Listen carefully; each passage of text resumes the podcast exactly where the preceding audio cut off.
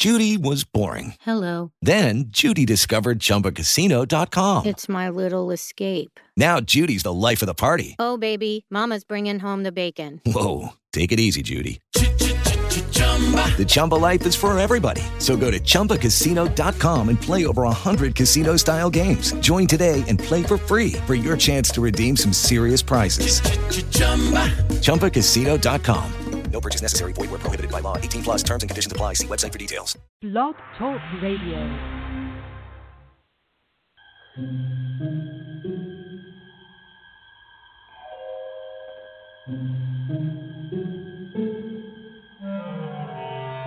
Archangels, ghosts, and Bigfoot. Oh my.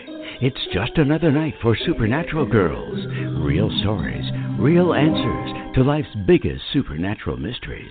And now for another exciting interview with paranormal experts from this world and others. Here's your host, paranormal researcher Patricia Baker, on the one, the only Supernatural Girls.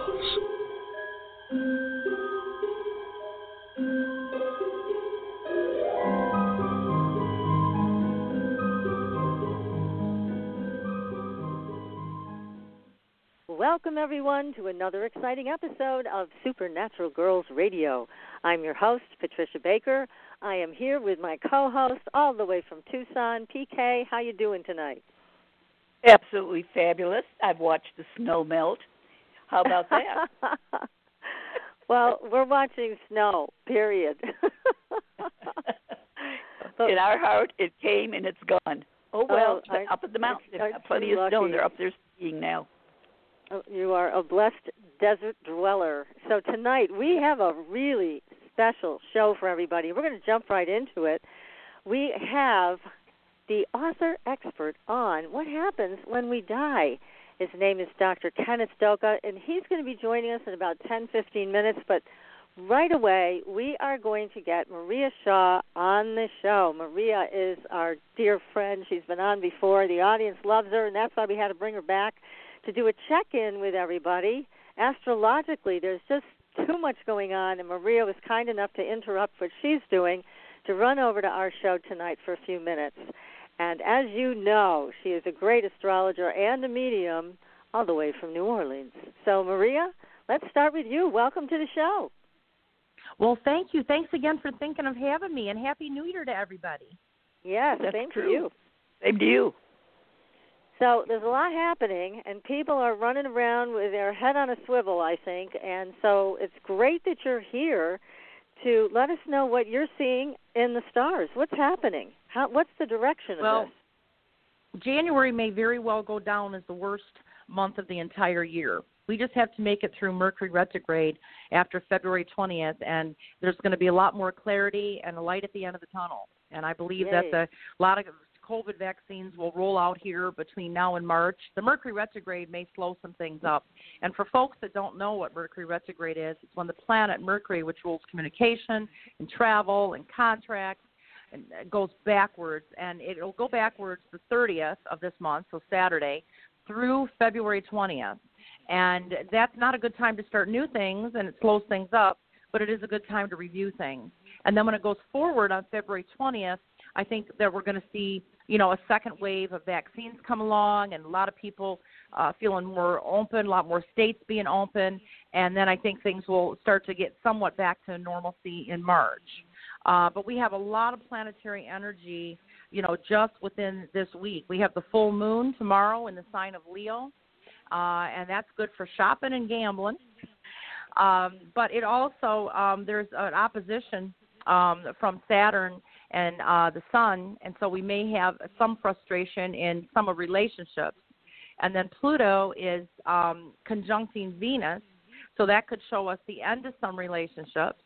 But it can also be very good for Virgos and Tauruses. Um, so some people will benefit from that Venus Pluto conjunction. And if you're single and you're out there in the next couple days, you could feel like you've met a kindred spirit or a soulmate. But for relationships that are on the verge or teetering, uh, the verge of breaking up, this this aspect could send them over the edge.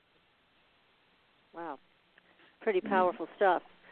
So, Mhm. what what else are you seeing in terms of uh, things settling down politically? Things have been in a chaotic state. There's a lot of strange things going on that don't seem to have a an obvious explanation. As we were talking about right before we went live, the White House has been dark for seven days, power outage. People are saying, but why?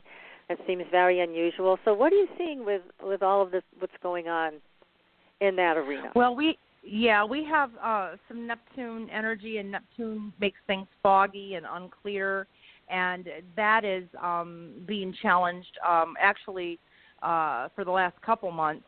And I think that there's going to be more secrets revealed um, after Mercury goes forward, and may, maybe in the next couple days before it goes um, retrograde, because the Pluto Venus conjunction. Pluto is also about secrets, and Venus can be about relationships and or money and power. So we may hear some secrets about what's been going on. Uh, that some things may be revealed that that have to be reported. They can't ignore it. The main, mainstream media cannot ignore some things. And then I think that late February and March, things will. Though, like I said, there'll be some more clarity, and people will see some things. But again, you know, it really is going to be what the the media reports and what want to people what people want to hear. Because let's just say, you know, part of the country wants to believe a certain thing, the other part wants to believe a certain thing, and we're told different things. This this so much confusion because of Neptune and Pisces. So it's it's been quite a quite a couple months, and I think that this month with Mercury retrograde will will just confound some of those problems yet. But some things will be reported, some things will be out. But again, it's, it's if the mainstream media reports them. Yeah, it's hard to get that to happen. They seem to have an agenda. Well, we know they do.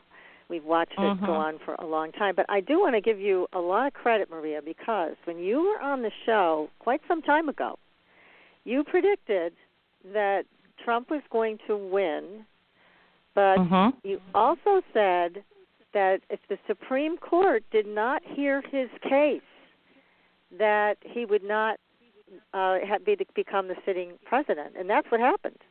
But you're the one who Mhm. mentioned that on the air, so I want to give you credit for that. You're absolutely right. I know. I think it was last March or whenever we talked, like Mhm. right after the COVID started, we had talked about um uh the election also, and I I said there was going to be wide uh, wide voter fraud, and this was Right. like six or seven months Right. before. So Yes, I, you know, did. I I believe that definitely happened. So, um, you know, th- this is a time, and I predicted this for five, six years ago. Oh my goodness, Pluto and Saturn in Capricorn, and and and breaking down our country and rebuilding it. We haven't seen this type of energy for hundreds of years, and a very similar thing happened around 1776 when we had the Revolutionary War. We had same astrological aspects, and we all know what happened then. So Yes. we could very likely have something similar happen, but Pluto and Saturn take a long time to move through, and and the the um, the uh, the war or the, the entrance to the war or whatever, the beginning of the war really didn't start in 1776. It was a couple of years prior. Same thing's happening now. We have that that transit happening, but it might take two three years before it all plays out. So this isn't anything that's just going to go away um, easily. We're going to see a lot more happen in the next couple of years. People are still going to be divided. I can tell you that because that Pluto Saturn. Mhm. Yeah, it's unfortunate. Mm-hmm. Lots really of changes is. with how we deal with money with Uranus and Taurus. Taurus rules money. Uranus is change, and that'll happen. Uh, it's all, well, it'll happen. It's already happening. You know, some places don't want to take cash, only credit cards. I mean, talk about all the different changes in the banking systems. That'll that'll all come full circle by July of 2026. But we'll see a lot of the changes in 2023, and we can see a preview of what's coming. I mean, like right now, what people are talking about. Mhm. But I, al- I also want to mention something really cool that's happening, something to look forward to. Um, I, middle of May, like around May 13th through July 28th, Jupiter, the planet of good luck, is going to go out of out of Aquarius just for a couple months, and it's going to go into the sign of Pisces. And it's going to affect the whole world when it goes in there. And Pisces is about compassion and empathy and intuition and psychic and dreams. So we're going to, and, it's also very good for um, disease and illnesses. And um, I think that we're going to see a big shift May through July uh, with the COVID also in a very positive way. But I think we're going to see also a little bit more peace And I think people are going to turn more to spirituality. Uh, your show, which is already popular, may double in numbers because of the fact that everybody's turning more when Jupiter's in Pisces to spiritual growth and a higher knowledge. And then it will go retrograde. Jupiter will go retrograde back into Aquarius, which rules technology and astrology. So astrology is like very popular right now, but we're going to see a lot of changes with um, our technology. And this spring's going to move pretty quickly too. But you know where you are right now and what you know of with social media, the internet, even more changes coming by the actually within the next two and a half years. And then Jupiter will return to Pisces December 28th and stay there for a majority of 2022. So we are going to have a more of a spiritual sense and you know an energy come when Jupiter is in Pisces, and I think that's a good thing. Oh yes, we're looking That's forward a- to that, and thank you for sharing some good news. Mhm. I think we yeah we could all use that. yeah, sure. we've had enough of the other. Well, Maria, thank you so much for taking time out of your busy schedule to join us this evening. We so appreciate it. And when you settle down again, let us know. We'll have you and Joe back for the entire show. Well, thank you. We would love to do it. We just been on the road. I think last time we talked, I was headed to New York, and and then Right. uh, I got bronchitis, and now I'm now I'm here in Michigan doing an event. But we appreciate you guys, and thank you for supporting our business too. Absolutely. give Joe our best. to you and Joe. And thanks again, Maria. Take care. All right, Take care. bye. Follow you every week. So that was great hearing from Maria, huh? Yes, it was. You know, I, I enjoy listening to her because she's on a couple times during the month, and I'll catch up with some of the things that she's got, which is always very interesting. Yeah, and it she has can be very uplifting. Absolutely. She has a website, everybody. It's mariashaw.com, and pay a visit to her mm-hmm. there. And she does great astrological readings with and mediumship. You can check in with her on her website. But let's go to our guest for tonight. We have a very special guest who's written a terrific book that you and I both read and enjoyed tremendously. And the book is called When We Die Extraordinary Experiences at Life's End. And let me tell you a little bit about our guest, Dr. Kenneth Doka. Now, he has edited or written over 35 books on death and death related subjects. He's a senior consultant for the Hospice Foundation of America and was elected president of the Association for Death Education and Counseling in 1993.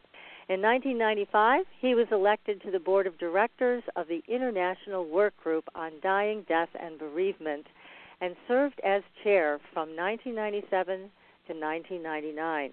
The Association for Death Education and Counseling presented him with an award for outstanding contributions in the field of death education in 1998 and significant contributions to the field of thanatology in 2014 and a Lifetime Achievement Award in 2019. And we are so honored to have him with us tonight. So, Dr. Kenneth Doka, welcome to the show. Thank you so much, and I'm I'm delighted and honored to be on tonight with you. Oh, well, it's great to have you here. You know, it's a subject a lot of people don't like talking about, but you have become an expert in grief and bereavement and offering support, but also you're an expert in some of these paranormal experiences. So tell us how Mhm. you got started in this, because it really wasn't what you had in mind when you started out, is it? Well, uh, um, on on both counts, uh, no. I I, um, I didn't intend to get involved in the field of death and dying. There really was no such field when I was in college, and um, and I certainly didn't um, didn't expect to get involved in, in in the research that I've been doing recently. And what happened is, um, I was actually when I started graduate school, I was actually interested in delinquency.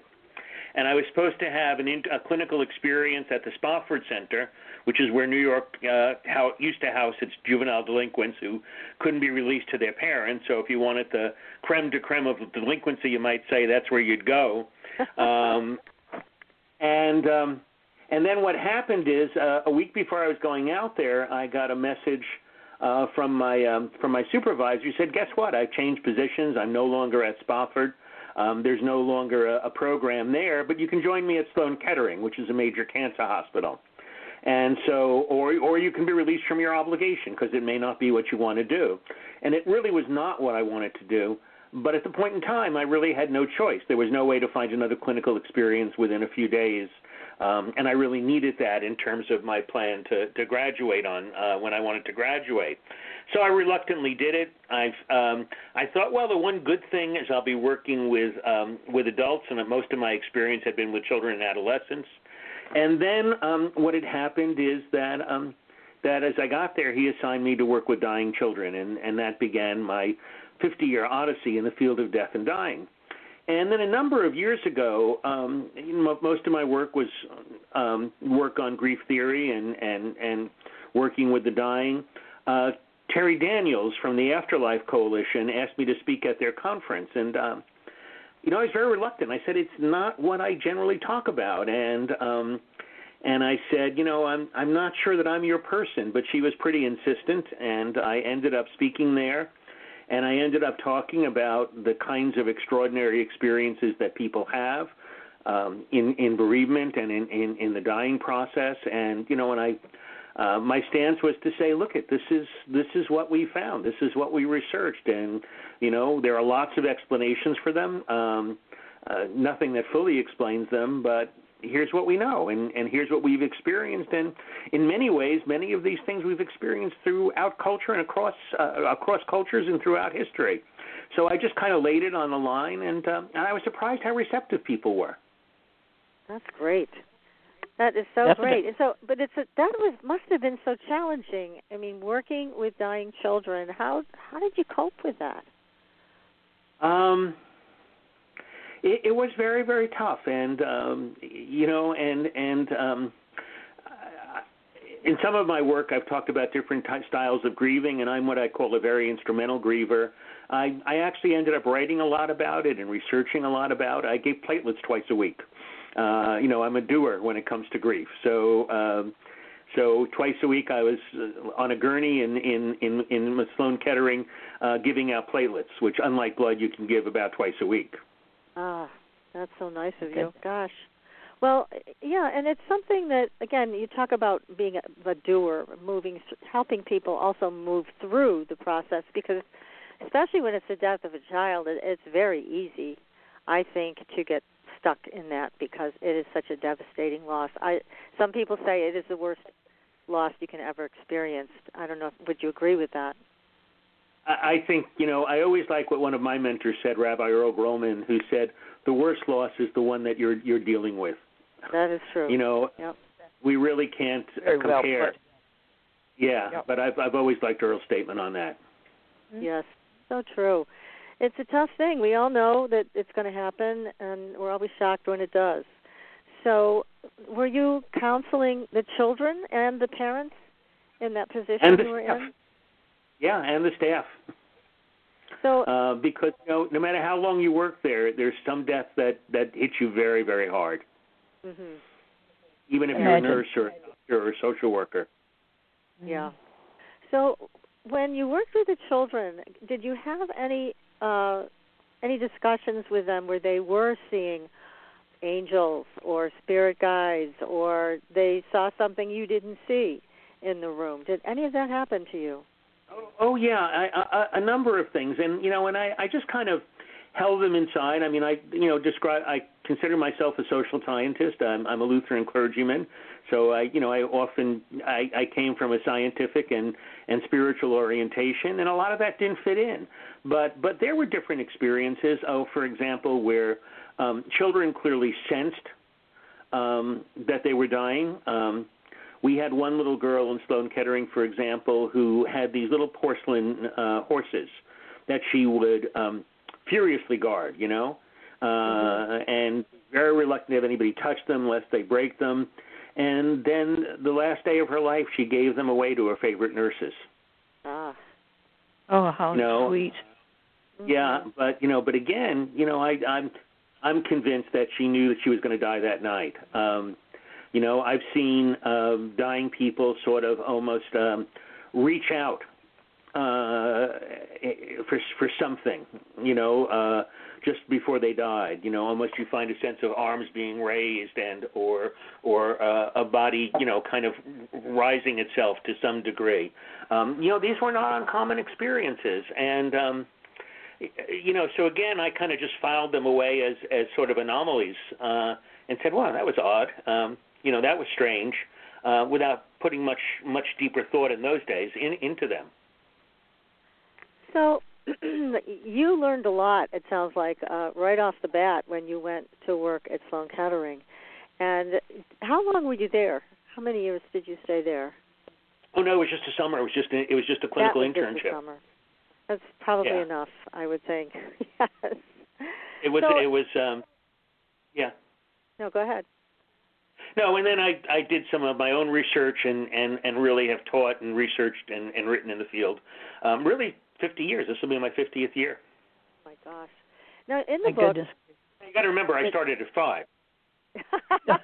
I'm only of kidding. course. oh no, we know it's the truth. I started at 23, so you can do the math. okay. Um, well, you talk in your book about a woman whose daughter died, and there was a very specific perfume that she liked. Can you tell us that story? Yeah, that was um, that was the first time I ever came across what we we now call extraordinary experiences or post bereavement experiences. Um, and and Lou LaGrand did a, colleague of mine did a lot of writing on that. And I was about um, I was really just a young counselor. I was 27 years old.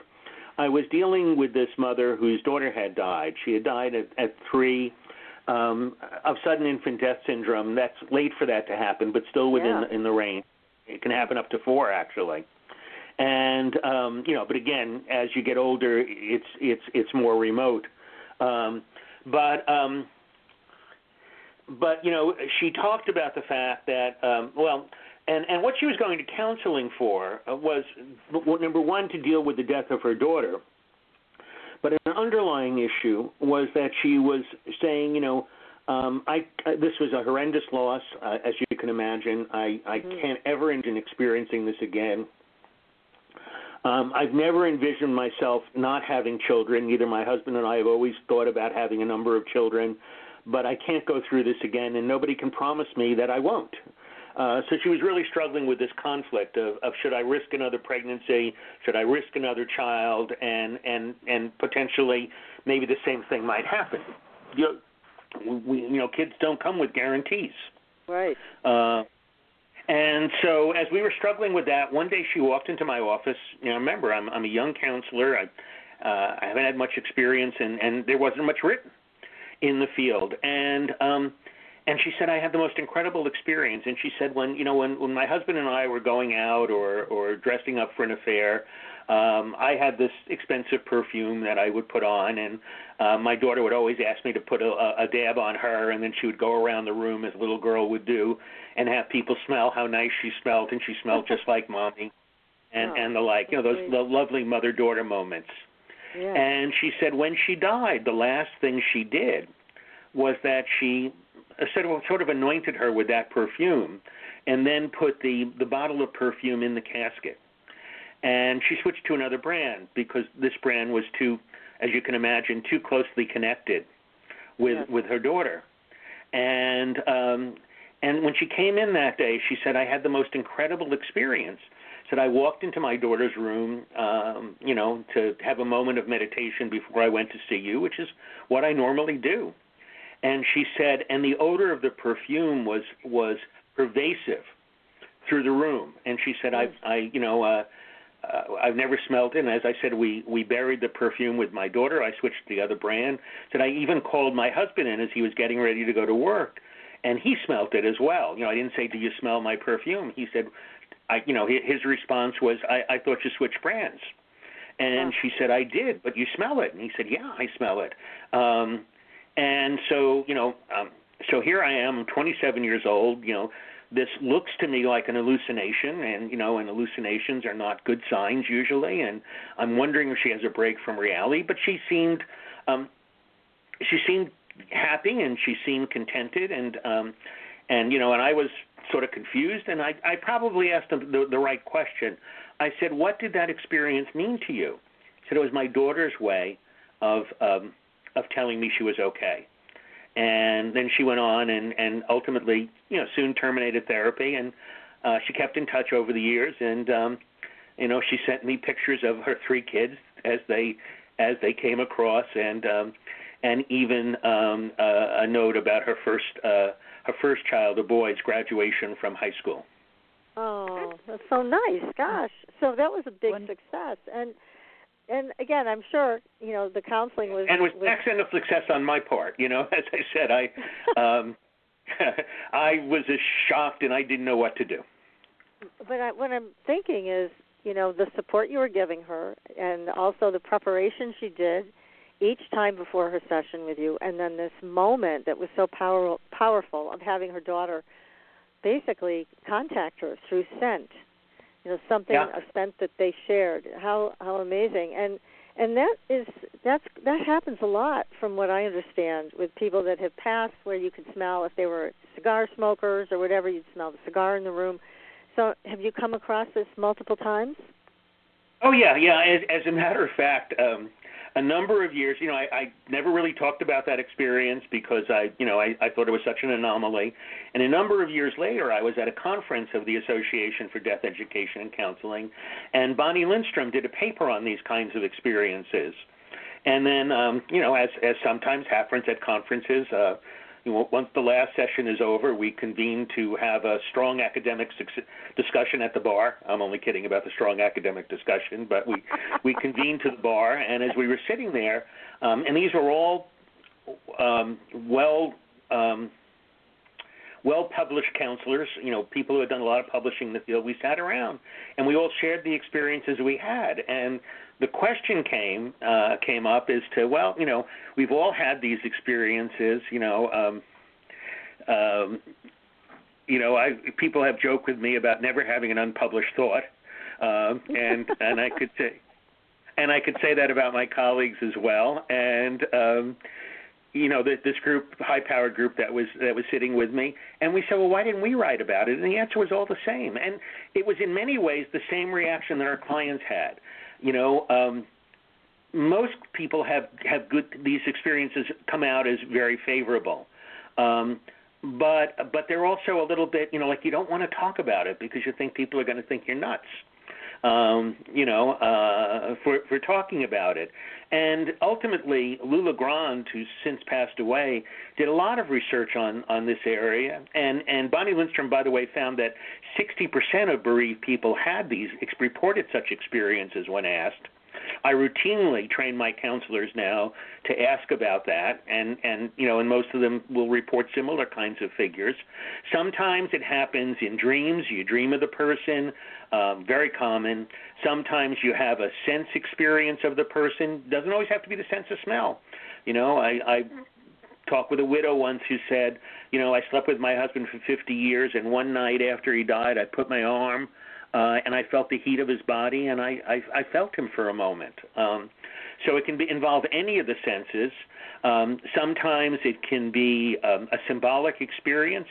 Lou LaGrand, for example, says that he got into the field um, uh, not dissimilar to, to my first experience, where a woman came in, her adolescent son had died, and she said, "You know, uh, Dr. LaGrand," she says, "whenever I come to your office, um, your your the the cemetery where my son is buried is between you know uh, my house and your office, and I always stop there." And she said, "Today when I stopped there, there was a a, a hawk perched on his uh, memorial stone." and uh and he didn't fly off right away he kind of looked at me cocked his head and then slowly um flew off and lou said and that reminded you of your son and her response was my son's nickname was hawk Oh my goodness. And no then sometimes it's yeah and sometimes it's it's an experience where um you know maybe somebody else says something which is like a message or sometimes it's just a sense of presence that was one of the experiences that I had was a, a sense of a, of a person's presence. Now, why do you think it is, Ken, that uh, there are people who still will point a finger and say, "Oh, that's crazy," or "You're crazy"? I mean, we've had a big, big turnaround in our experience with acceptance of the paranormal over the years, but as you mentioned, there are still some people who refuse to accept it, and they do make fun of people who have these events happen in their life. Yeah. Why is that? You're a sociologist, so am I. What are your thoughts on that?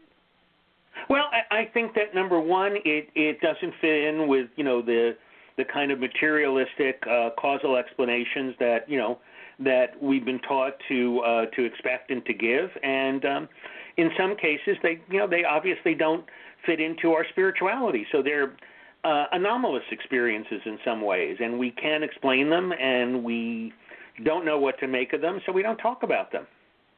Mhm. But yet, most of the people that you've encountered that have these types of experiences, it sounds like they are very moved by them in a positive way, or they also feel a level of closure or a level of support. So it sounds like most of it's all good and Most helpful. of it is good. Sometimes What- people have bad experiences, but Do um, you have know, and then you you have tell us about? Sure. Um, well, you know, what, probably one of them was a, a young boy whose father died. It was about a seven-year-old boy whose father died of of advanced alcoholism, Mm-hmm. and uh, you know, died and died of cirrhosis of the liver, but had all the the signs of DTS and stuff like that. And while the man was never um, physically abusive to the child, um, unintentionally he he was often psychologically abusive to the child. Um, for instance, one of the things he would do. This was in I guess the 70s. Do you remember the television show The Incredible Hulk? Oh yeah. Oh yeah.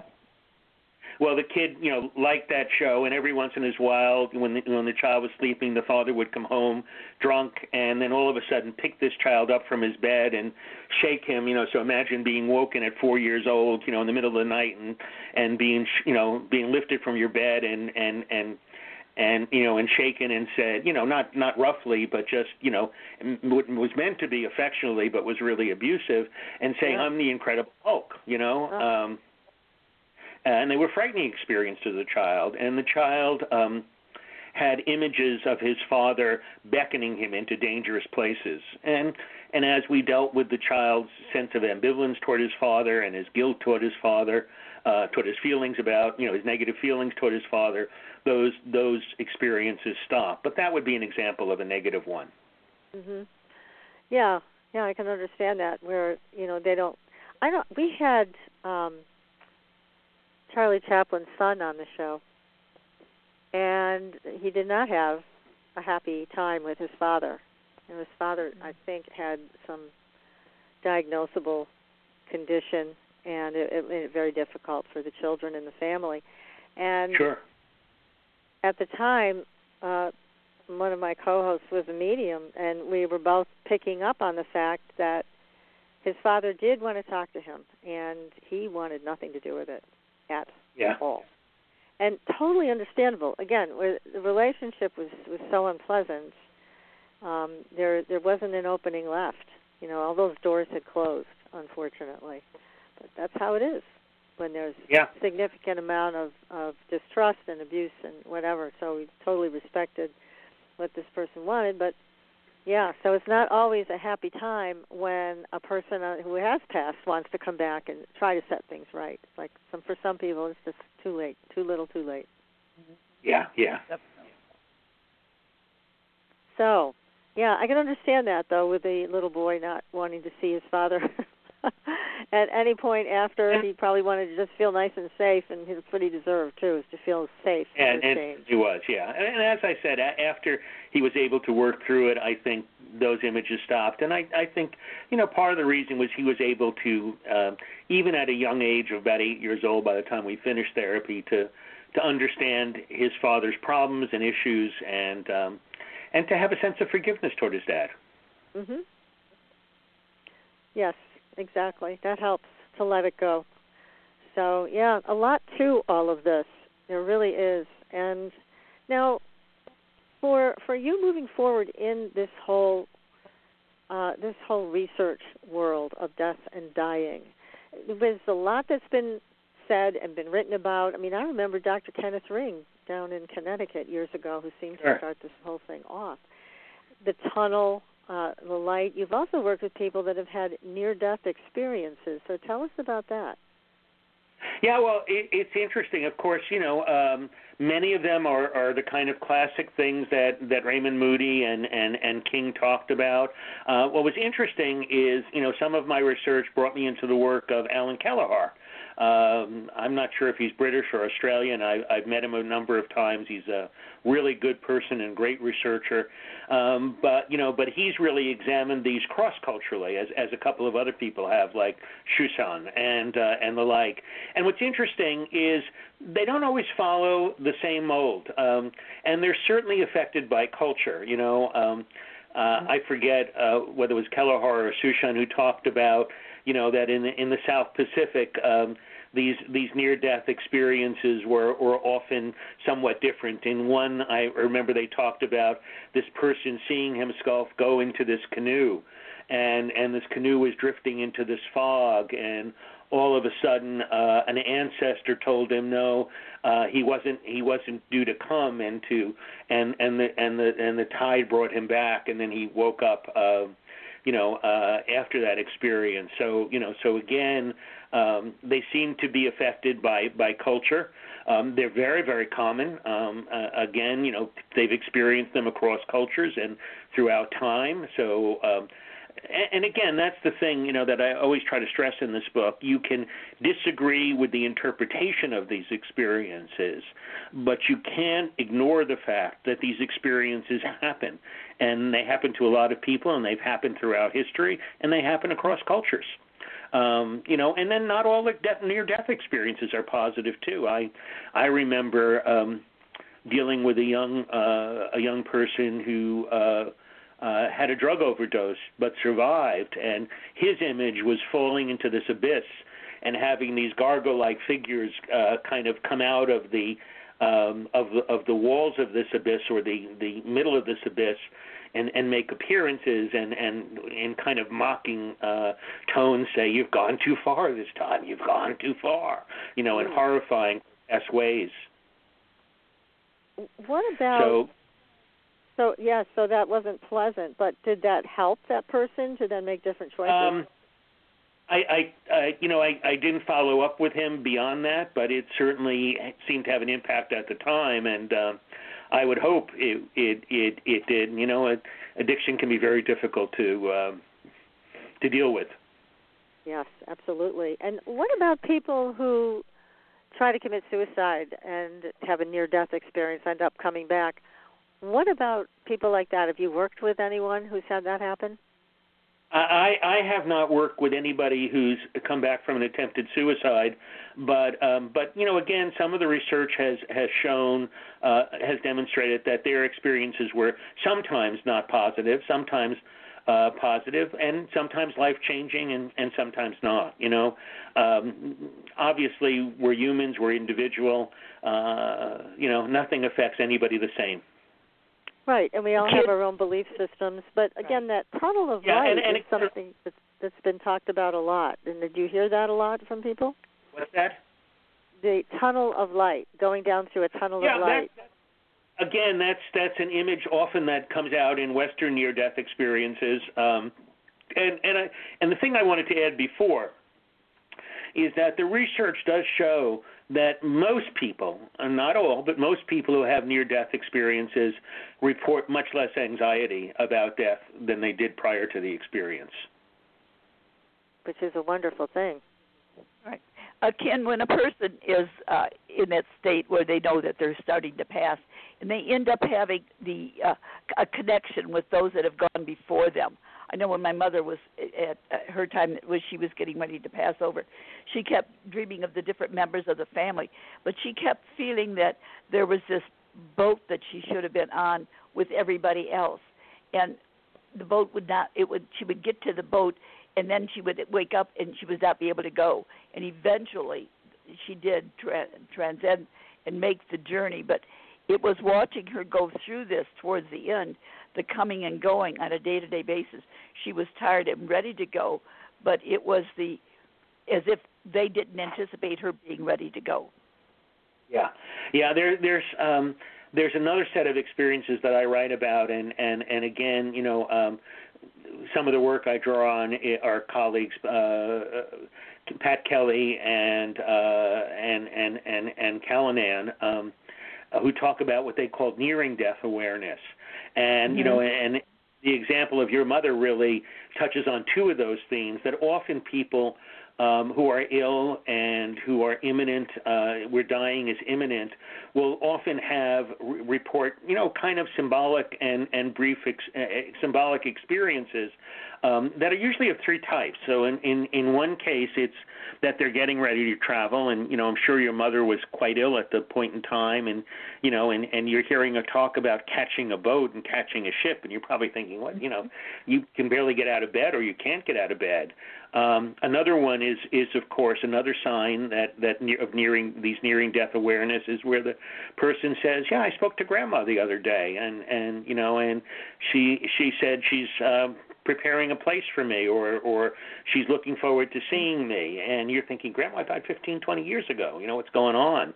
Um, and then the last kind of experience that Callanan and Kelley Kelley talked about, which which I experienced in my father's death, was sensing death um, where they just kind of, in my father's case, my father was was dying of cancer. Um, he knew that. Um, he was very aware of that.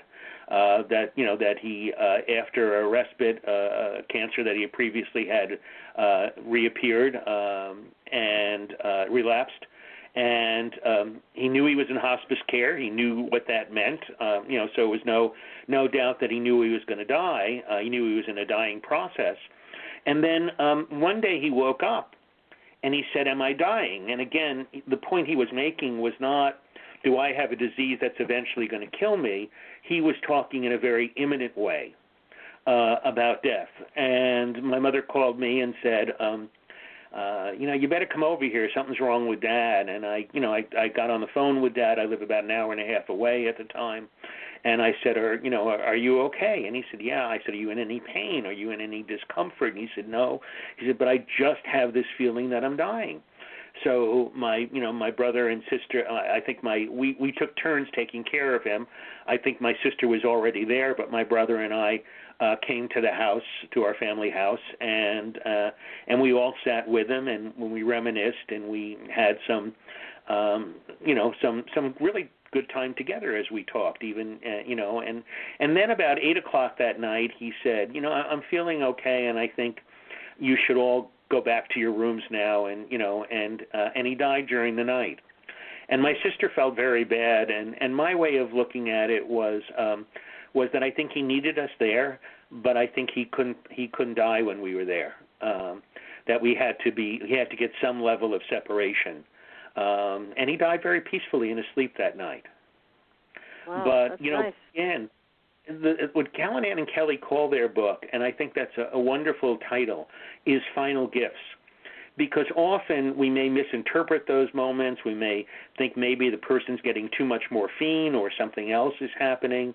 And what Callanan and Kelley are saying is this offers an opportunity. This may be a way that the person is symbolically or obliquely signaling, maybe even unawares to themselves, that death is very imminent.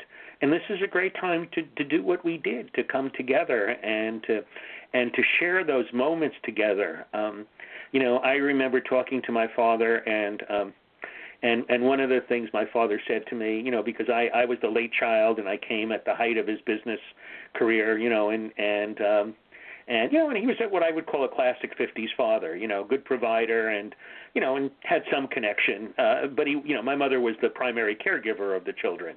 You know, on weekends my father would take us out and do things. He was a good dad. Um, and I, you know, and I shared that with him, and I shared some of my favorite moments with him, like when we'd uh, we'd go and watch the boats on the East River. You know, we grew, we lived in New York City, close to the East River.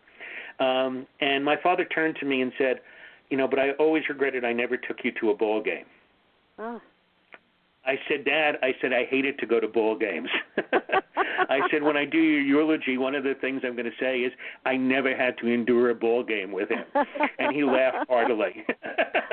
oh, oh.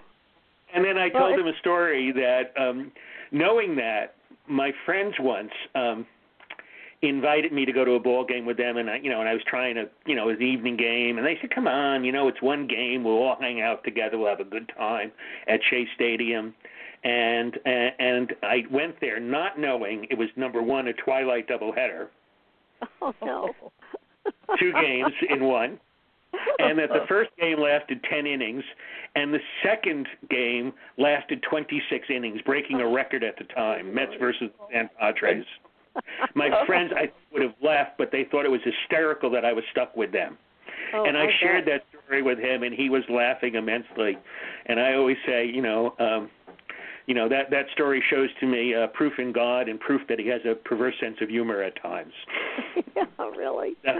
Oh my gosh. Um, well, it sounds like your family had a lot of closure.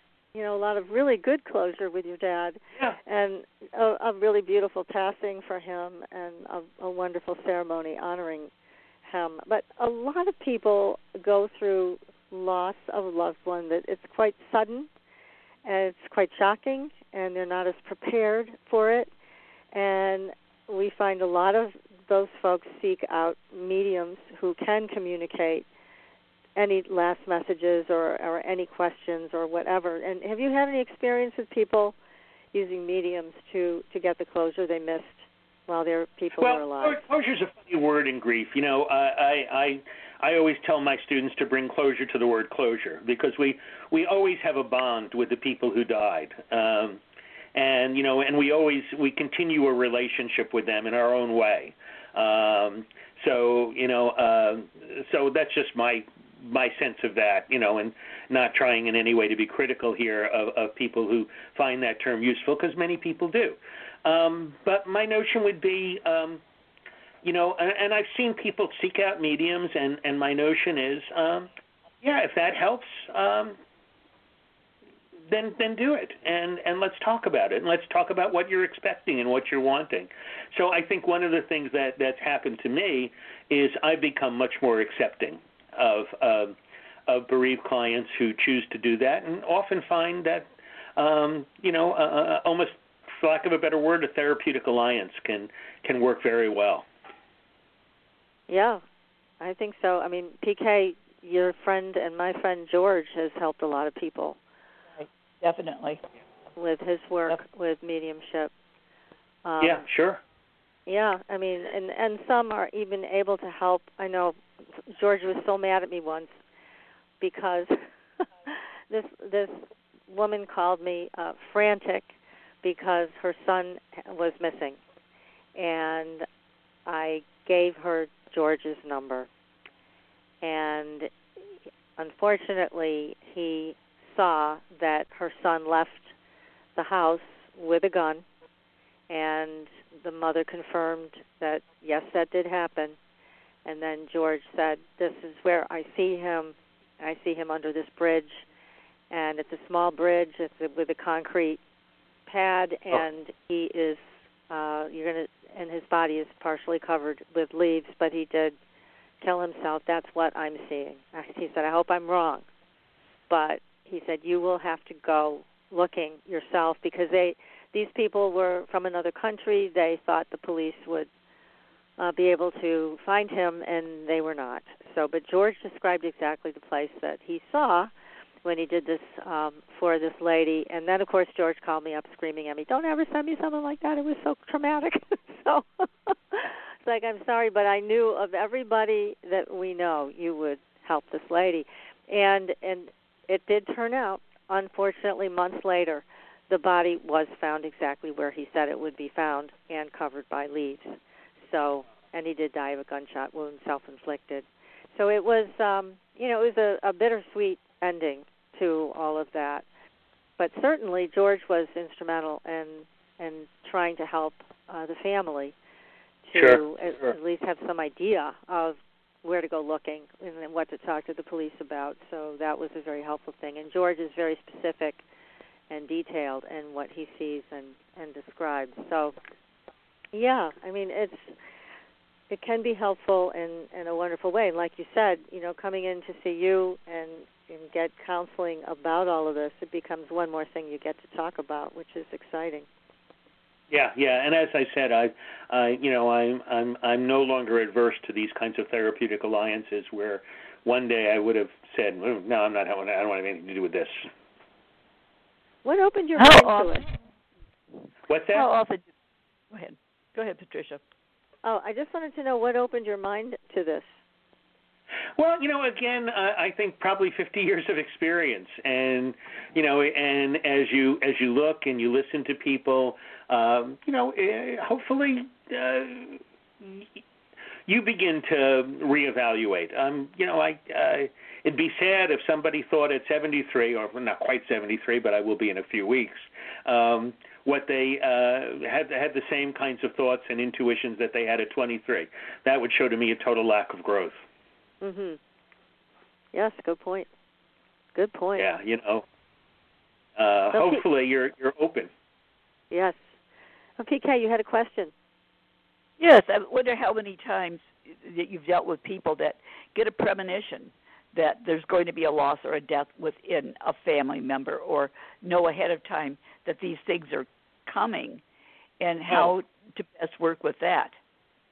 Yeah, um, you know, and, and again, um, wow, I, I have a whole chapter on that, and, and some of these premonitions are, are amazing uh, that people have had historically over time, and then I'll, I'll talk about current cases. You know, uh, probably two of the uh, of the classic examples of premonitions of death are um, are where um, you know Mark Twain. Of course, you're familiar with that story. Mark No. Twain, uh, the American author, was born the year that Halley's Comet came. And I think it comes every 76 years if I have my astronomy right. And I he always said he would uh he came with the comet and he'll leave with the comet and that's in fact when he died 76 Okay. years later again at the appearance the apex of Halley's comet. Hmm. That's Um, quite a premonition. uh, uh, what? That yeah, turned out and to be very- quite a premonition. oh it goodness. turned out to be one, but but he's spoken about it publicly many many times. It's well documented, and um, less well documented, but but generally accepted, was that Lincoln, prior to his assassination, shared with his his close companion, bodyguard, and one of his his former partner, um, that he once had a dream, um, and as he woke in this dream, he woke up uh, in the dream, uh, you know, still dreaming, of course, and he heard crying and weeping in the White House, and he went downstairs uh, and he asked a young soldier who was guarding what was going on, and the person looked at him like like he was an idiot and said, "Haven't you heard the president that that was was shot?" And as he walked into the room, um, he saw himself lying in a casket. That's very specific. My goodness. Mhm. Yeah, and and as I said, that you know, um, you know, um, pretty well accepted that that you know that this dream occurred. Uh, as I said, it was reported soon after by this person whom he was very close to, who, and he was very evidently very disturbed by the dream. Um, you know, and again with premonitions, I think you have to be very very careful. Um, you have to explore them. Uh, sometimes they're very legitimate. Sometimes they they really fall in, and you know, and and other times. Uh, you know they they may be induced by cultural experiences. Um you know um i don't i don't know where you are but in some parts of the country um the sunday paper part of the sunday paper gets delivered on saturday so the you know the maybe on sunday they deliver the sports section and and the stuff that can really change but you know the news but the art section the opinion section the comics might be delivered on a saturday afternoon just to you know um and i always liked that when that happened when i was in an area where that happened because you know you you don't have to wait for sunday morning to read everything. And uh and some of these are obviously printed beforehand. And uh and what happened is this old italian guy uh went out to his house and um and and Sunday's paper was delivered, uh, you know, this Saturday afternoon. But what happened is a hawk, um, a dead hawk, not a dead hawk, a dead uh, a dead um, crow, was lying on the paper, and the person felt that this was a prem- that this was a um, an omen, you know, because there's premonitions and there's omens Right. that this was omen that he was going to die tomorrow and uh uh, you know, he basically called his kids to say goodbye, and uh, his son got very frightened. And uh, I had done some grief counseling with with the son's wife, and he called and asked if I could see his son in, in you know, his father in an emergency situation, and we spent some time together. Um, and um, he didn't die that Sunday. Uh, you know, despite what he considered to be an ominous omen. Um, but you know, but to this, I've lost track of him. This happened many years ago. But every year on that date, he would always make sure that they had the father with them, you know, uh, in a family gathering, uh, just as a kind of, of way of reassuring the father that they were all together. Wow. Yeah.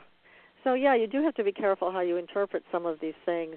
But you in your book you talk a lot about dreams and how a lot of people get visits from people who have passed in dreams. So tell us something about that. Yeah, well, you know, it, it's it's interesting because um, very, and again, this is one of those often um, post bereavement experiences that people have, and um, and sometimes they're what I call or what's called visitation dreams, which are very very specific. And so, you know, it's like your dad coming to you and said, "Remember, I told you the insurance is in the gray strong box, not the black strong box." Yeah, that's helpful. Yeah, yeah, you know, very specific situations. Um, and then others are much more obscure, what, what we call highly symbolic dreams. Um, one of my clients talked about a dream in which she was um, uh, she was close to her mother. Her mother and her in this dream were traveling together on an airplane, and um, and the mother went out to use the restroom, went up to use the west restroom, and she seemed to be taking um, uh, a rather long time. Um, in in the restroom and um and then the announcement came on, you know, that we're getting ready to land and please return to your seats and, you know, buckle your seatbelts, you know, those kinds of announcements. And um and she called the flight attendant over and she said, you know, my mother's in the restroom, can you check on her? And then the woman comes back to her and says, "There's nobody in the in, in the restroom, honey." What? Yeah, you know, and and she couldn't make and she couldn't make sense of this dream. Now, you know, one of the things that happened is, um, you know, she had just spoken to her mother a few days before her mother died. They they lived a couple of hours apart, and, and then her mother had and her mother was very healthy, played tennis, you know, did all all those kinds of things of a woman well into her 70s. And then um, the mother died suddenly, and she, you know, she knew that but you know, but she was troubled by these dreams, what these dreams meant, and um, and you know, and one of the techniques that I use when I do dream work with clients is I, I ask people to title a dream, mm-hmm. and as soon as she titled it, she understood it. She titled it "Vanished into Thin Air," uh, and then yeah. she said that my experience of my mother's death. It was like she vanished in thin air. One day she's playing tennis and talking about the fact that she's you know doing this, and the next day she's dead. hmm you know, Perfect so that made that dream sense. Yeah. You know that. um So you know these kinds of dreams are again very very common. um uh, you know, uh, uh, after a death, and sometimes before it. Sometimes they can be a premonition that you're going to die. You know, and and you have to remember. You know, I always say this that um, our minds pick up all kinds of information and all kinds of data, and they um, they um,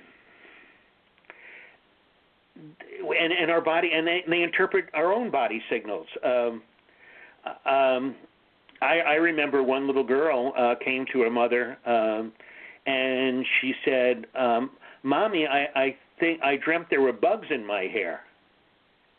Um, and sure enough, she had she had head lice. Ugh. Yes. Gross. You know that she had gotten in, in obviously in her kindergarten class, or, or you know, or who knows where she got it. But the point was that you know that her body was sensing things Mm-hmm. um, that that she didn't see yet, or or you know, or the mother didn't see yet. Um, and you know, it was just at the very beginning. They were just you know they, they she had just caught it obviously, but um, but the body was saying wow, and and you know, and and our bodies talk to us in their own way. Yes, they do. There's no question that they try to pass messages along. Most people don't understand how to read them, so it's good that you're able to help Yeah. them with that. And what about ghosts? I mean, what are your thoughts on that? And the experience of, Well, of people again, who you know, you talking go them back or- historically. You go back even into the Bible, uh, and you know you have accounts of Saul uh, speaking to the ghost of Samuel. Um, you know, uh, go into Shakespeare and and you know see how many ghosts come into into his plays. Um, you know, I I, I think it's fascinating. Um, I don't know what to make of ghosts, but. Uh, but you know, I, I told a story of in our family, and I, I have an interpretation of what our ghost means. Um, but um, we would always kid about the fact um, that that our grandmother, Hungarian grandmother's ghost, um, haunts our basement. And her ho- our house has been in uh, our the house I, I was brought up in has been uh, has been in our family for five generations now, which is unusual for a house in the middle of New York City, I think. Yes. Oh, but oh, W- w- You know, but my my uh, my grandfather bought it. You know, my my mother lived there, my sister lived there, and now my my niece owns the house, and and of course my um, my great nephew and niece live there as well. So five generations of family have grown up in this same house, uh, a two family house in the middle of Astoria, New York and um and you know we've all had experiences in the basement where we've strange things have happened you know um in one case my uh my niece when she was a baby one of my sister's daughters when she was a baby was um uh you know we we had a laun we had the laundry stuff down there. It was like uh, you know where we had the washer dryer. It was an unfinished basement in those days. And uh and so she's sitting there uh you know on on a on a blanket on the floor uh and she looks like she's talking to somebody you know um and having this animated you know baby like conversation with with somebody. Um and so we've always joked about you know about grandma in the basement. Um now the real story about grandma is is very tragic. Um my grandfather who had come from hungary um he was engaged at the time to a woman and um and you know like many immigrants he was going to get things done here and then he was going to send for her. Uh and when he was ready to send for her her message was uh I I'm sorry I I'm I'm not interested in going to America. I fell in love with somebody else. And uh you know the uh essentially the the the the dear Frank uh equivalent of a dear John letter you know? Yeah. um and so the parents said we found somebody else and um and so she went out. And um you know we our our sense of it is that it was a loveless marriage. Um this woman may have experienced um depression. Um i don't know if it was a long standing issue. We know very little about her. Where my my grandfather who i never met who died before i was born was kind of like a larger than life kind of figure you know? Uh everyone who knew him he was you know he was uh he was a strong protestant. He was booming. He was uh, happy. You know he was all these things. But my grandmother's story seems much sadder and she eventually committed suicide uh by taking rat poison in the basement. Oh. um and you know and and i think you know among other things that this story does is it gives her a sense of her uh, it gives us a sense of her and it gives us a sense of the continuing bond uh you know does she really haunt there you know i can't say yes or no uh if there were really ghostbusters who could uh who could uh, come in and, and ascertain, um, we'd probably hire them just for the hell of it. Um, Yeah. Why but not? because I think we would be interested. But uh, but it's been a you know it's been a, a family story for four generations now, and and in every generation, you know, my son uh, when we finished the basement, there was a point in time that my son because we live about an hour and a half from the city, where my son got his first job in the city, and until he got married, you know, lived with there with my grandmother, and you know, and and he would always say, I always felt there was something down there. We never told him that. You know, because we didn't want to creep it. him out. He's going to live there. Yeah. But he said, you know, I always felt. He, he one day came up to my sister and said, you know, it's really strange when you're in the basement. Every once in a while, I I feel like there's somebody there. And and you know, we all kind of smiled and said, well, do we tell him the story? Uh, and then later on, we had the same experience with my daughter-in-law when she before she was my daughter-in-law, and she'd visit her him, him there, you know, and spend some time there with him. Um, that she had the same kind of experience. So it's it's it's hard to explain and hard to encounter, but we believe it's benign. Uh, you know, uh, we believe she's she's you know happy to be with family in her own way. Um, You know, uh, God forbid the next non-family member who buys that house, but no, we're not Right. taking responsibility for that. Now, what And I- about angelic yeah. presence, Ken? Do you have you had any experience with that with yourself or with patients when they are in, you know, the hospital or in hospice or? Yeah, yeah. I, I- think I, um, I, I think I, I, in the book, I tell a story of a, of a lovely little girl who was dying of leukemia. Now, remember, this is 50 years ago, when leukemia in those days was a death sentence. You know, Right. um, if you had leukemia, 18 months, three years, anything beyond that was a gift. Mm-hmm. You know, um, Yes. and and so this one little girl was dying of leukemia, and all of a sudden she brightened up, and she said, "Oh, they are so so pretty." Uh, and she described these sort of angelic figures of light that were to her all over the room. And Wow. she, you know, and those were her last words. They're so so pretty. Mm. Oh my goodness. And then she passed away. Oh my. Yeah. Oh. You know, now, 50 years in the field will give you a lot of experiences. oh yeah. Now you were with her in the room when that happened. No, I was not with her, but the story was was well told. I. I, I had been with her earlier and had been with the family, and certainly had visited her throughout the course of her illness. But I hadn't witnessed that particular thing. hmm But uh, you know, I have seen people seem to reach out to um, to something as just before they died. Right. Yeah. Yeah. Yeah. I was just curious about the angelic presence because, especially with children, I would imagine that the children would see them and sense them quickly.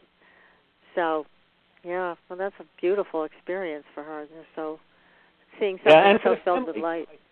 Yeah. I think it it is the family's um, sense of loss greatly. I mean, they you know they still miss that person. They still deeply loved her.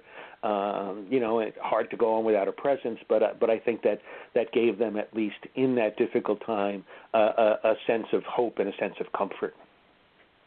Yeah, and it must be so difficult too for parents with children who are dying to find any comfort in that whole experience. I mean, it just seems so unfair. How does It faith handle that? What's that? How, how does their faith handle that? How do you help them through that? Well, That's a it- tough one. Yeah, and again, the answers are um, to people who, you know, uh, you know, for some it really creates a health cri- uh, a faith crisis. Um, you know, I remember one uh, 15-year-old girl who was die- uh, dying of of leukemia when I was at Sloan Kettering, and uh, every day the father would leave on my desk some article of a 15-year-old child who had mugged some other kid, you know, and and and and there was a lot of spiritual anger. You know, he was kind of, and and he was leaving these things on me to say, you know, if God's interested in taking a 15-year-old, here's a good candidate. Right. Yeah. You know, why my daughter? You know, and there was a lot of anger about that. Um, others, you know, will will um, will somehow seemingly to accept it. You know, uh, uh, again, we all vary in different ways, but but I think for a lot of people, it really is a faith struggle. You know. Um, Remember, uh, Rabbi Harold Kushner wrote the book "Why Do Bad Things Happen to Good People," and his inspiration for the book was trying to make sense. I mean, here was a rabbi, here was a man who who followed God and trying to make sense of his six-year-old son's death from progeria. Oof, that's a terrible one. Yeah, yeah. It's. I mean, because I mean, obviously now we we know certain things about health and our lifestyle choices and how that impacts our health or creates illness. So you know, when you see somebody with lung cancer who smoked for 30 years, you kind of go, well, they smoked for 30 years. Not that you'd wish anything on anyone like that. No, and and and and and you know, as as as a, as the author of Disenfranchised Grief, you know, which talks about losses that aren't supported, we certainly want to give that person the same support. You know, um, Right. you know, uh, you do. anybody but else? then when you yeah. when you look at a child and there's there's no I mean again you can't sit there and say the same thing at all. This is a child, No. an innocent child. It's, so I can imagine there's a lot of rage about that.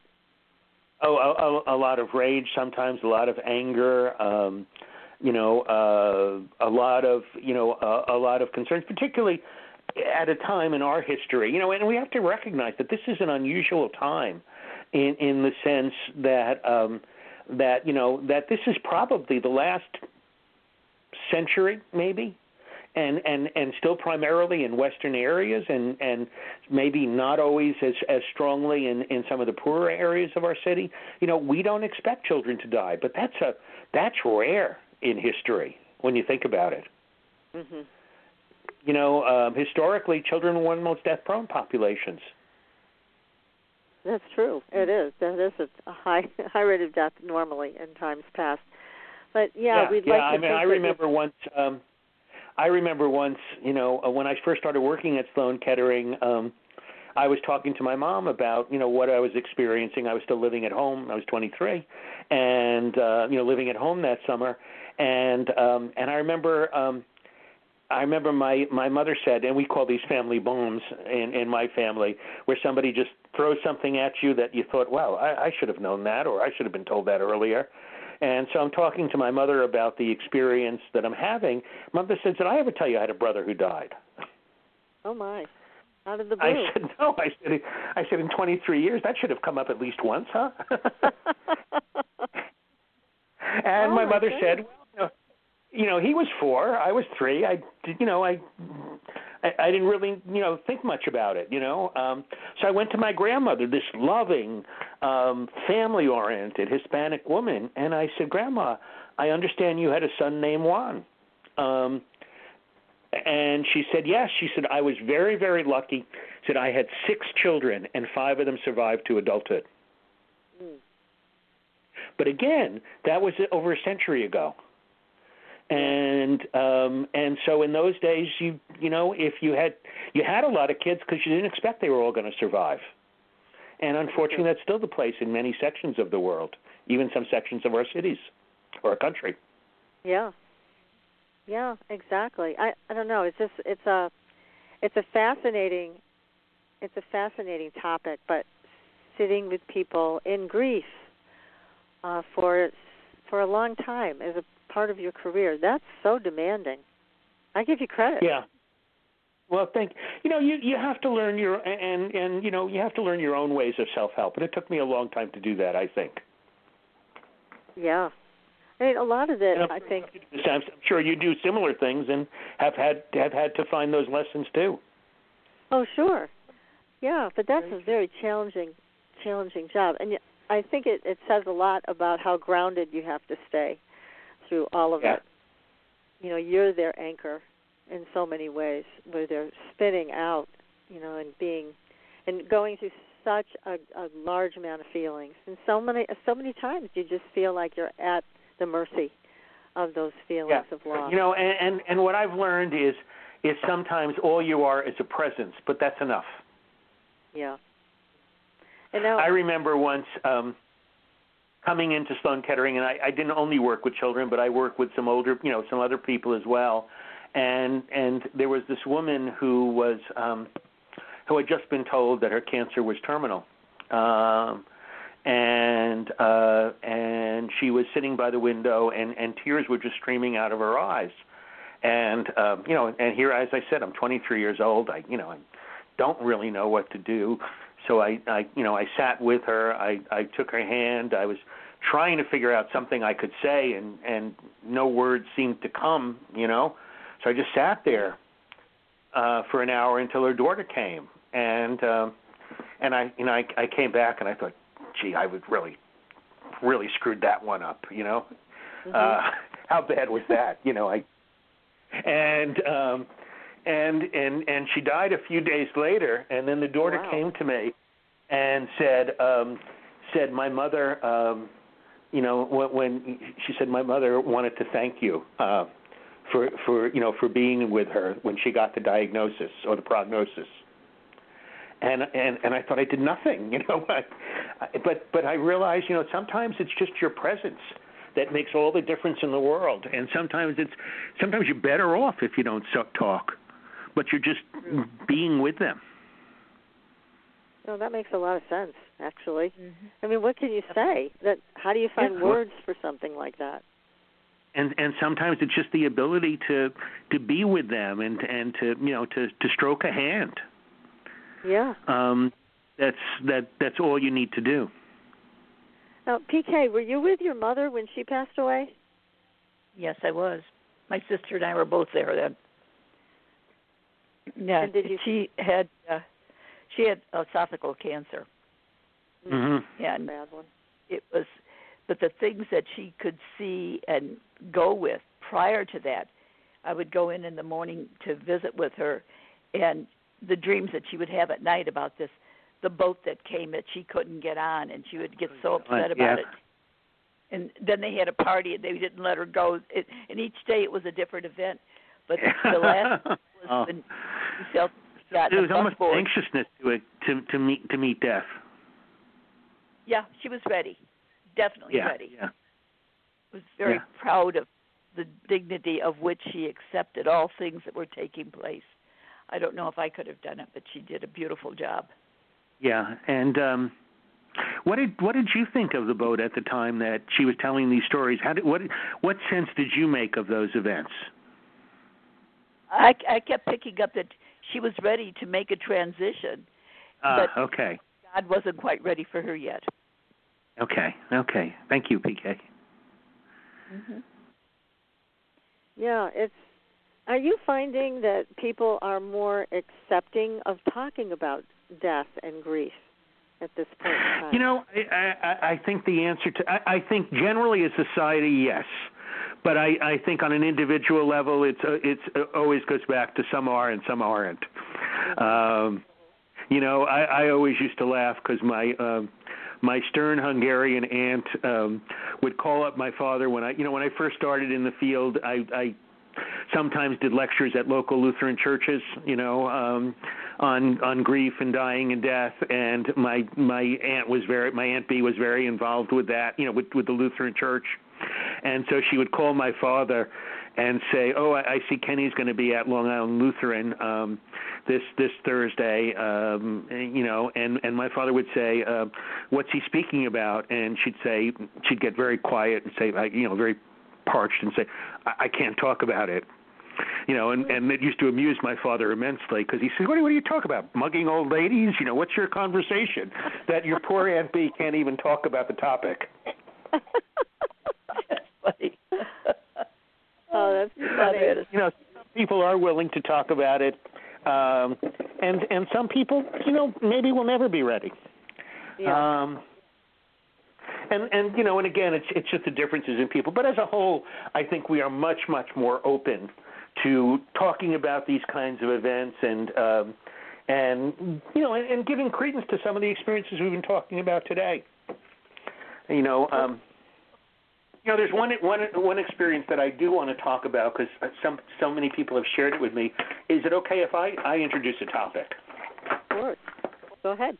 Um, one of the things that, that, that really one of the things that I learned about in this in this um, and then have since experienced when I started writing and research on this was the phenomena of what we call terminal lucidity, uh, and that's where people who are comatose or uh, in in some cases people with severe intellectual disabilities, people we used to call retarded, uh, would would all of a sudden um, at the moment of death, or maybe people who are comatose regain consciousness.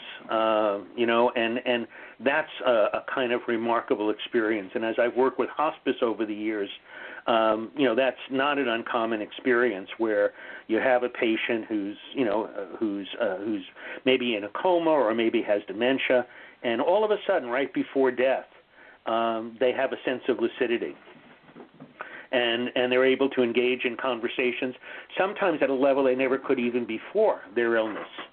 You know the the first account of this is is a remarkable one uh, and it's a woman by the name of Katie Elmer who was in a, um, a an institution um, for for people who are mentally disabled in Germany and um, and she had never spoken in her life and then uh, was was comatose and the day before she died she sat up and sang a coherent hymn of her own dying.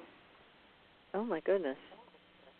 And and it had such a remarkable effect that it was witnessed by the you know the chief physician and um and and the chaplain um who were just amazed by this experience. And it really was life changing for them. And you know uh, one of the things that it really led them to do was when Hitler who became chancellor uh, proposed euthanasia for for those populations they um, strongly, really at, at you know a tremendous personal risk, uh, deeply opposed it, um, saying that no life, you know, that their experiences with Katie had shown them that no life is not worth living.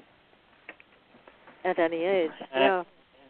And as I've talked with hospices, you know, it's it's I've uh, you know I've asked how many of them have experienced these kinds of things, and it, it's amazing how many do. And and again, you know, sometimes that has to be interpreted to the family.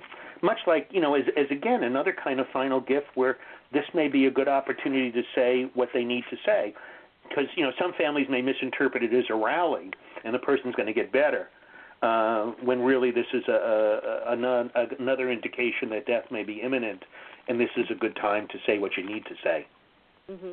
Yes, and in some cultures, like ancient Egypt and and other places around the world, where there's uh, a different set of beliefs, it, death is seen as the ultimate journey. So Yeah, it's yeah. something you prepare for and look forward to, rather than being afraid of. Yeah, and, and that's that's I think the case. Yeah. Yeah, I think there's a lot to be said for that because being afraid of death, um, I would think you would find it as as a counselor to people very inhibiting fear to have. Yeah, and and and and also very natural because it is the unknown. Um, you know, I, I remember one mother um, really did, gave a wonderful description to her son who was at that time dying of leukemia, and and it's one that I still to this day find comforting as as I look at it. And um, and evidently he was born. Uh, he it was a very late pregnancy. Um, and they always would joke with the child, who was about nine at the time of his death, that you know it took him so long to uh, to get you know to come out of the womb. You know, it was a family joke. You know, before his illness, that he was very reluctant to leave mommy, and they would joke about that. And and as he was dying, he said, "What what is heaven like, mom? What do you what do you think's going to happen?" And she said, "Well, you know, you remember Johnny when you were, you know, uh, we often joked with you that you you didn't want to come out of the womb, uh, that you wanted to stay there." She said, "We always joked that you found it very comfortable." And you know, he kind of nodded and smiled and said, "Yeah." And and she said, "Well, what would you think if I if, if we could get you back there?" And you know, and it, like any nine-year-old boy, oh, it's disgusting. Don't even say that. You know, the kind of thing that that a nine-year-old boy would say when presented with that kind of option. She said, "Well, you know, I think it's going to be that way when you get into heaven, that you you've transitioned into another form of life. Um, you may not remember much of what you experienced before, um, but I don't think you'd want to go back either." Wow. Nice. And I've always found that a very comforting explanation. Yes, yes, that is. Definitely. Now, let's go back to the near death experience people when they come back and they can tell you about what they saw. Is do they talk about particular religious figures? Like I know a lot of people say they felt they were in the presence of Jesus. Um, other people say other entities were there. What have you heard? Uh, uh, all, all of the above, uh, all of the above, and and you know it's interesting. I, I recount a few in the book, and again, with one, it's uh, uh, you know is an old Italian guy, and and uh, and he felt him greeted by the Virgin Mary. Um, in another one, um, it was it was a young man who had um, grown up in a very dysfunctional family, went to Fresh Air Fund camp. You know, the, the, there's still a camp in New York uh, originally came from the Herald Tribune Fresh Air Fund. Do you remember that? I don't know if you, you know, that no, that was had that a num- like a camp for troubled kids, or what was that? it was a tr- camp for poor kids For poor Yeah, who kids? wouldn't get get to, um, not necessarily trouble, but for him it was a refuge. Mhm. Um, and he went there, started going there, and he was six. He went there as a junior counselor, went there as a senior counselor, and said, uh, and the, you know, and and the, after that, I went to another camp, meaning basic training.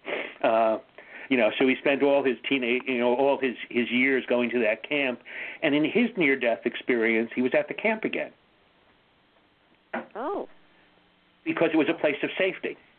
okay. You So know, he didn't see any entities or religious figures. He just went to the camp.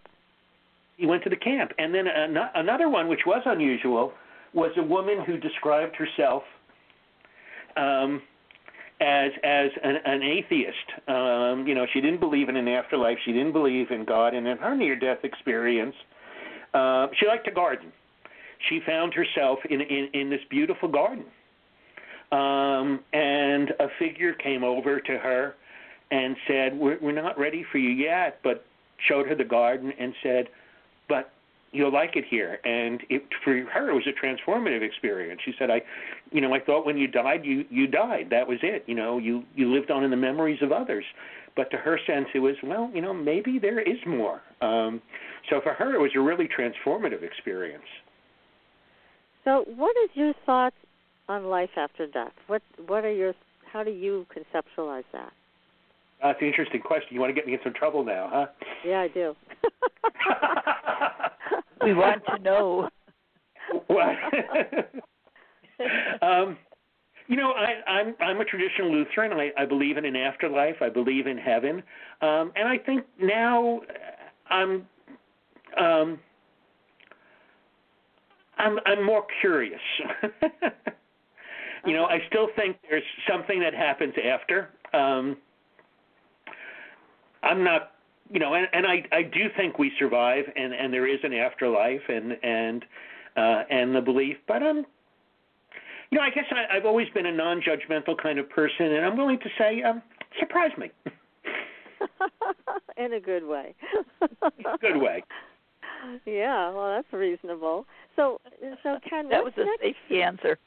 yes, What's it that? was very diplomatic. That was a Um, safety answer. uh, it was a safety answer, but it's a true answer. I, I really, um, you know, because you know, and, and I think if you've read the book, one of the things it's it's probably short on are definitive answers to what these experiences are. You know, I, I lay out, I try to lay out, you know, these are some explanations, and I really want to leave it to the reader to say, well, how do I make sense out of these? And you know, and, and as I said, the message I want to give is that these experiences are common. They go across cultures. They've gone through history. Uh, you know, uh, you can't deny them. How you explain them, well, we can argue about, but you can't deny that they happen. Yeah, that's a good place to start. Again, the name of the book, everybody, which we did both read and we did really enjoy, is When We Die Extraordinary Experiences at Life's End by our guest tonight, Dr. Kenneth J. Doka. Yeah, this is it's a great, great book. It really is. I mean, it, you you go through Thank a you so- lot of information. Yeah, yeah, it's really important, I think, to read. We all have gone through loss, and someday we'll be making that journey ourselves. So, it's great to have a book like this, and and to have your insight. Uh, it's it's important. So it's a wonderful book. And what's next for you, Ken? What are you going to be doing next? Do you have another book on the horizon? Um, well, you know, I, always have to do a book for the Hospice Foundation, so we're doing a book on the COVID crisis this year. Oh. Um, and then I, I'm not sure. Um, I may uh, try something a little bit more um, um, classically sociological. Uh, I've, you know, I've I've always wanted to write something on on on sociological theory. Um, you know, um, I, I'm, I, you know, I'm I'm open. That's great. That's great because you're definitely a writer. So I know there's got to be another book Oh, coming out soon from you. and, then I, you know, and then one day I want to write a novel. Oh, good for you. I, I like historical fiction, and have you ever heard of Lambert Simnel? No. no. Okay, well, you you know of the War of the Roses, right? Oh yeah. Right.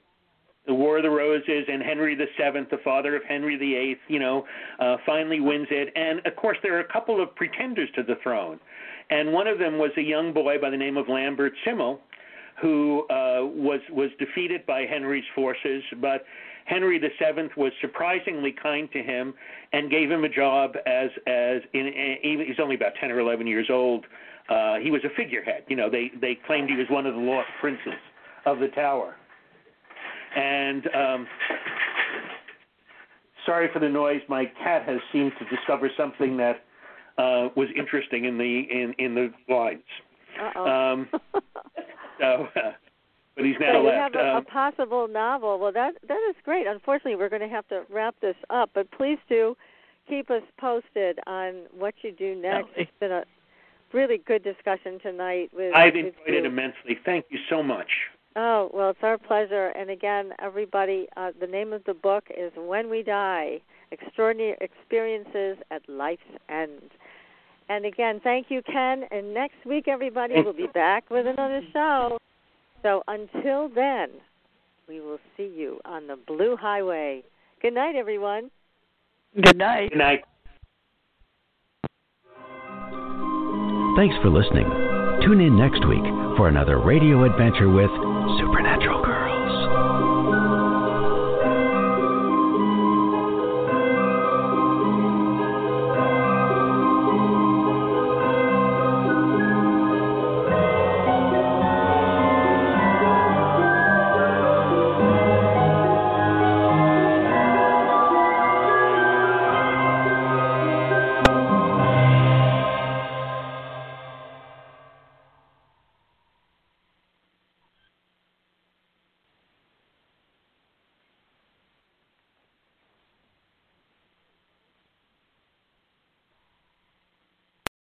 Lucky Land slots, you can get lucky just about anywhere. Dearly beloved, we are gathered here today to. Has anyone seen the bride and groom? Sorry, sorry, we're here. We were getting lucky in the limo and we lost track of time. No, Lucky Land Casino, with cash prizes that add up quicker than a guest registry. In that case, I pronounce you lucky. Play for free at LuckyLandSlots.com. Daily bonuses are waiting. No purchase necessary. Void where prohibited by law. 18 plus. Terms and conditions apply. See website for details.